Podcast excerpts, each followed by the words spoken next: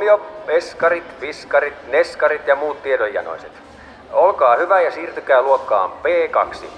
Siellä alkaa esitelmätunti. Luokka P2, niin kuin pikku kakkonen. No niin, istutaan ja rauhoitutaan. On Marin vuoro esitellä meille jokin asia, josta hän on etsinyt tietoa parhaansa mukaan. Hei Mari, Hei, mitäs aiot meille esitellä? tutkimuskohteeni on aika tuttu juttu. Lyijykynä. Aivan, lyijykynä. Yhtenä päivänä olin kirjoittamassa päiväkirjaani. Pyörittelin kynää kädessäni tähän tapaan. Pysähdyin ja mieleen tuli, että mikä lyijykynä oikeastaan on. Miten lyijykynät tehdään? Miksi siitä tarttuu paperin jälki? Miksi se voi terottaa teroittimella? Hyviä kysymyksiä. Ja arvaa mitä.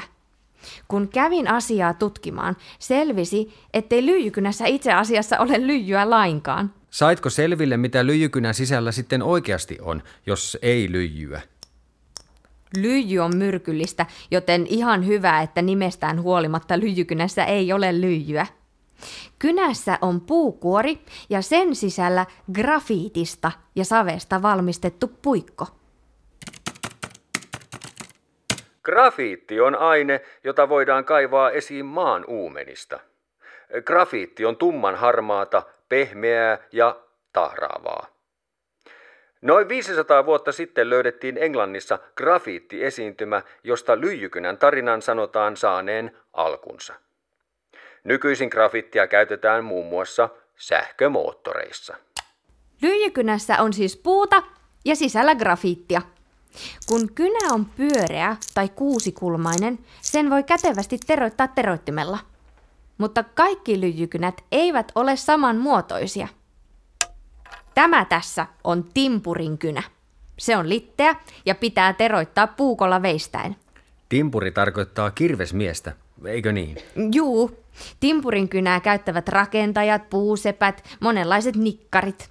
Saitko selville, miksi timpurin kynä on litteä? Jos tavallinen lyijykynä tippuu lattialle, se pyörii helposti pois. Ja samalla terä voi katketa kynän sisällä. Mutta kun kynä on litteä ja grafiitti sen sisällä vahvempi, kynä ei niin helposti katoa ja katkeile. Timpurin kynä eli kirvesmiehen kynä. Hienon tiedonjyvän olet löytänyt. Lisäksi timpurin kynällä voi pitää huolta, että saa kaikki lautojen välit saman mittaisiksi, jos rakentaa vaikka terassia. Sen voi sujauttaa lautojen väliin, kun niitä ruuvaa kiinni. Oliko vielä jotain muuta erikoista, mitä opit lyijykynistä? Kyllä. Katsopas vähän tarkemmin sitä tavallista lyijykynää. Mitä siinä lukee?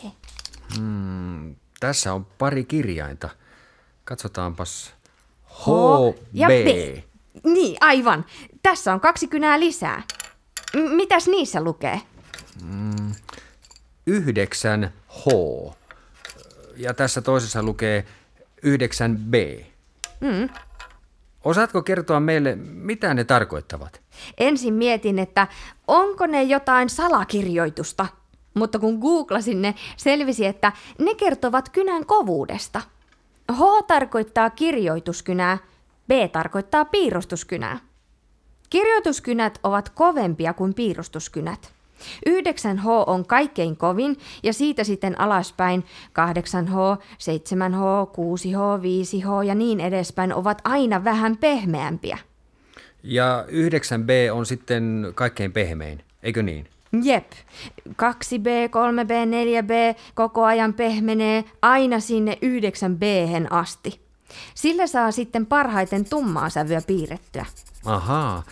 Entäs tämä, jossa on molemmat kirjaimet? HB. Luulisin, että kynä, jossa lukee HB, sopii mainiosti sekä kirjoittamiseen että piirtämiseen. Ne taitavat olla yleisimpiä kyniä, ainakin täällä koulussa. Kiitos Mari valaisevasta esitelmästä. Välitunnin jälkeen kaikki voivatkin sitten tutkia penaalejaan ja katsoa löytyykö omista lyijykynistä salaisia koodeja.